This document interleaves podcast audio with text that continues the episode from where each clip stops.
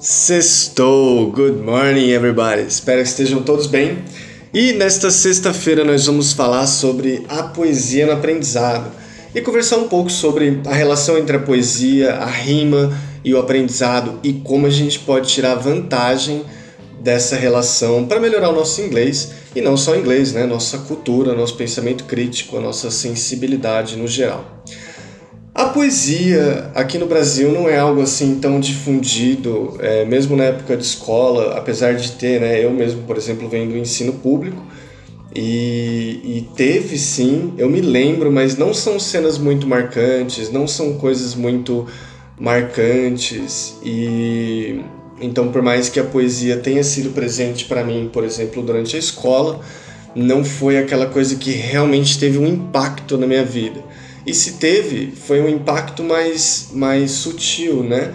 Mais subjetivo, não é algo que eu consigo olhar e pensar, tá, foi assim que a poesia entrou na minha vida, foi assim que. Enfim. Eu sempre tive o costume de ler, gosto muito, assim, sou é, obcecado, né, por, por leitura, por conhecer, por aprender, então tô sempre lendo. E desde sempre foi assim. Mas, de novo, a poesia realmente não foi algo assim muito presente na minha vida.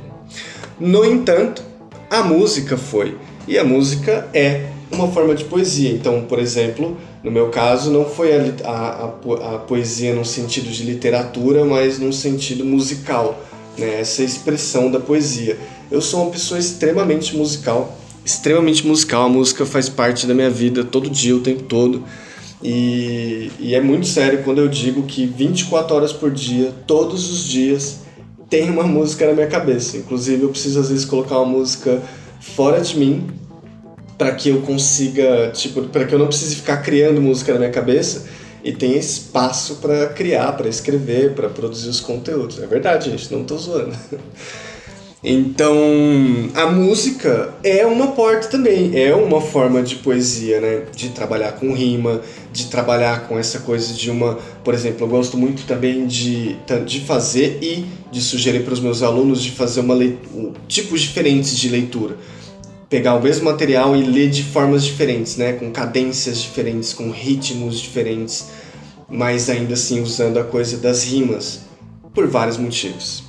É, por exemplo, no processo de aquisição da linguagem, as rimas são excelentes para ajudar no desenvolvimento das habilidades nesse primeiro, no primeiro momento. Porque elas aumentam a consciência de como as palavras são escritas e de como elas soam. E isso é muito importante, porque é, com, quanto mais a gente tem conexões de, pô, essas duas palavras se parecem aqui, ah, legal, elas rimam, então elas são escritas de formas parecidas, ou, ou até escrita de formas diferentes, mas tem o mesmo som. Então isso vai ajudando, né? E também, nesse sentido, praticar esses textos rimados em voz alta, além de ser divertido, colabora muito para lidar com os significados das palavras também, porque você está externalizando isso, você está trazendo isso para fora, né? Além de também estar tá melhorando ali toda a questão da memória muscular, preparando o rosto, né? Todos os músculos do rosto, é isso que eu quero dizer, né? todos os músculos do rosto para agir é, bonitinhos ali em conjunto para formar as palavras. Além disso, com os poemas, a gente, a, no processo de aprendizado, né, a gente começa a se atentar para uma construção mais cuidadosa das sentenças. Por quê? As sentenças já estão prontas, as frases já estão prontas. Então, quanto mais a gente repete essas frases, analisa essas frases que já estão prontas, mais fácil é de a gente ir entendendo como as estruturas funcionam, inclusive de forma bem é, intuitiva, né? O simples fato de ter bastante frases na cabeça, de estar sempre usando frases boas, sempre ter referências boas, implica que na hora de a gente criar não vai ser assim um bicho de sete cabeças fazer isso, né? E e essa prática faz mais sentido do que apenas apresentar um conjunto de regras. Tipo, é muito diferente eu escrever um monte de. Eu, eu descrever, na verdade, para você toda, essa, toda a questão técnica de por que a frase é estruturada daquela forma, de como chegar naquilo, de quais são os, o, as, os acessórios, de quais são. É, o que, que é um verbo, o que, que é um adjetivo, o que, que é um advérbio, o que, que é um pronome. Tipo, entende? Para um iniciante, como isso é difícil. Então, é sempre muito mais fácil trabalhar dessa maneira com frases prontas, com músicas, com poesia, que é uma forma muito mais lúdica, muito mais divertida, muito mais prática de fazer do que pegar toda essa coisa técnica e tentar envolver numa coisa tão é, cotidiana, tão rotineira que é falar. Né? Falar não é nada assim tão técnico, pelo quero dizer, não pelo menos para a maioria das pessoas comuns, né? Outra, outro benefício do, da poesia, é, das rimas, enfim, da arte nesse sentido, né? É a introdução ao mundo da literatura. Então, assim, a literatura, é, eu sei que não é todo mundo que gosta, principalmente porque, de novo, né, literatura não é algo assim muito explorado, muito, dado muito valor no, aqui no Brasil. Então, a maioria das pessoas não curte muito, acha maçante, chato, é, brega ou qualquer coisa desse tipo. Mas a literatura é sim, e a gente tem que admitir, é uma expressão de arte com o uso das palavras, com o uso do, das emoções humanas, dos desejos humanos, de, enfim, que é de que é sim de se admirar, né? A complexidade que a literatura é, carrega, o valor, enfim. Então é sim, se você não entende nada de literatura, nem do nem literatura brasileira, nem literatura estrangeira, é, a gente vai falar sobre isso mais para frente, sobre literatura, como aprofundar nisso, como usar a literatura também no processo de aprendizado. Mas é legal você já ir começando a se aquecer, porque em algum momento isso pode, você não precisa, tá? Assim como no português. Tem gente que se comunica razoavelmente bem, tem gente que é muito eloquente, se comunica com, com uma facilidade então, assim, essa é a pergunta: qual tipo de pessoa você quer ser ou qual tipo de comunicação em inglês você quer alcançar? A comunicação simples, que você pode falar sobre qualquer assunto, mas sem muita, sem muita, é, como posso dizer, sofisticação de vocabulário? Ou será que você quer falar um, um idioma um pouco mais sofisticado, conseguir se comunicar em todas as situações? É, ou será que você quer falar um idioma super sofisticado, super livre, é, ter, ter é, espaço para usar metáforas e analogias e etc. Tipo, depende de você, do que exatamente você quer para saber que tipo de, de material exatamente você vai usar, né? E quem lê escreve melhor. É uma frase clichê, mas é porque é verdade. Então, quanto mais a gente lê, quanto mais a gente convive com o idioma, lê e ouve, lê e ouve, lê e ouve, melhor a gente escreve, melhor a gente fala. Isso é um fato. É... A ideia também, assim, a gente não precisa começar com nada muito pesado, tá? Quando a gente trata de literatura aqui, a gente pode começar com livros simples, com é, poemas simples, curtinhos, coisas objetivas que você possa aplicar é, começar, como eu falei, e aí evoluindo. Eu vou dar algumas, algumas opções, vou mandar alguns links para vocês é, darem uma pesquisada.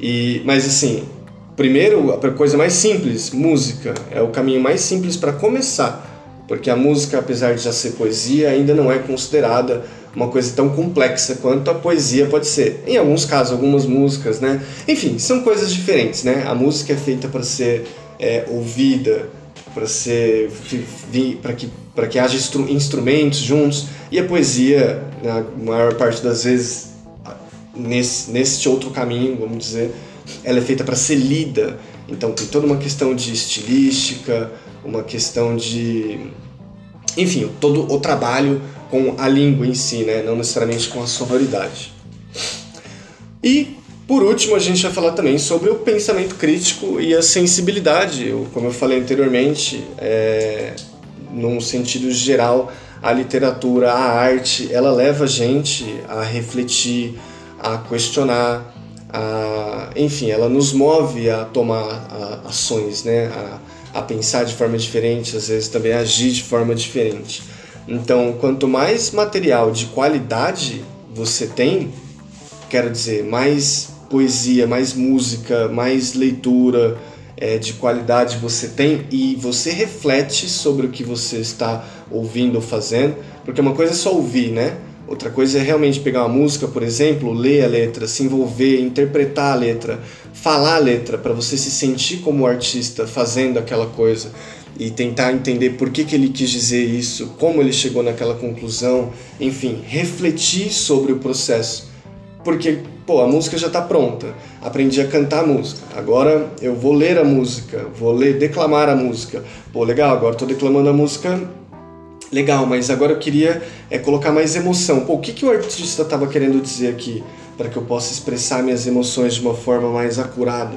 Né? Tipo, pô, eu vou fazer uma cara disso ou daquilo nesse momento. Porque eu posso estar declamando até direito, mas se eu não sei o que nada significa, eu não tenho como me conectar emocionalmente. Então, por que não fazer essa conexão emocional? Então, assim, existe, como eu falei, muitas formas de usar a música, a poesia no nosso dia a dia. Vou mandar alguns links para vocês verem aí.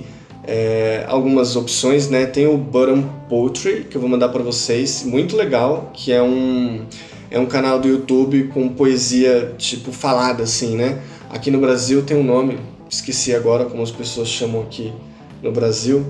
Enfim, mas que é assim, as pessoas se reúnem aí vai lá uma pessoa e pega o microfone e meu, fala, fala, fala, fala. Acho que é slam, slam aqui no Brasil. É algo parecido com isso. Então, que é poesia, é bem visceral, tem diversos tipos de artistas diferentes, com diversas abordagens diferentes é uma coisa jovem, é interessante. Também vou mandar para vocês algumas opções mais, mais tradicionais de literatura mesmo, de poemas, de enfim, mas com essa coisa mais literatura, não necessariamente música. No mais, durante o dia também vai ter algumas dicas no Insta, nos Stories, mais aqui no canal do, do Telegram também. Então participem, fiquem ligados e caso você ainda não tenha se inscrito para participar do Novo Inglês, que vai ser aquele evento de três lives gratuitas para mudar seu inglês, transformar sua forma de olhar para o inglês. Se inscreve, o link está lá, no tele, tá lá no Instagram, mas também está no canal do Telegram. E vou mandar ainda no, no fim desse podcast. Então fique esperto. Se você ainda não se inscreveu, se inscreva. É, então é isso por hoje. Espero que vocês tenham gostado. Espero que vocês apliquem essas dicas e quando vocês aplicarem, voltem aí, me contem como foi. Vai ser muito legal a gente discutir sobre isso. Thank you guys. See ya.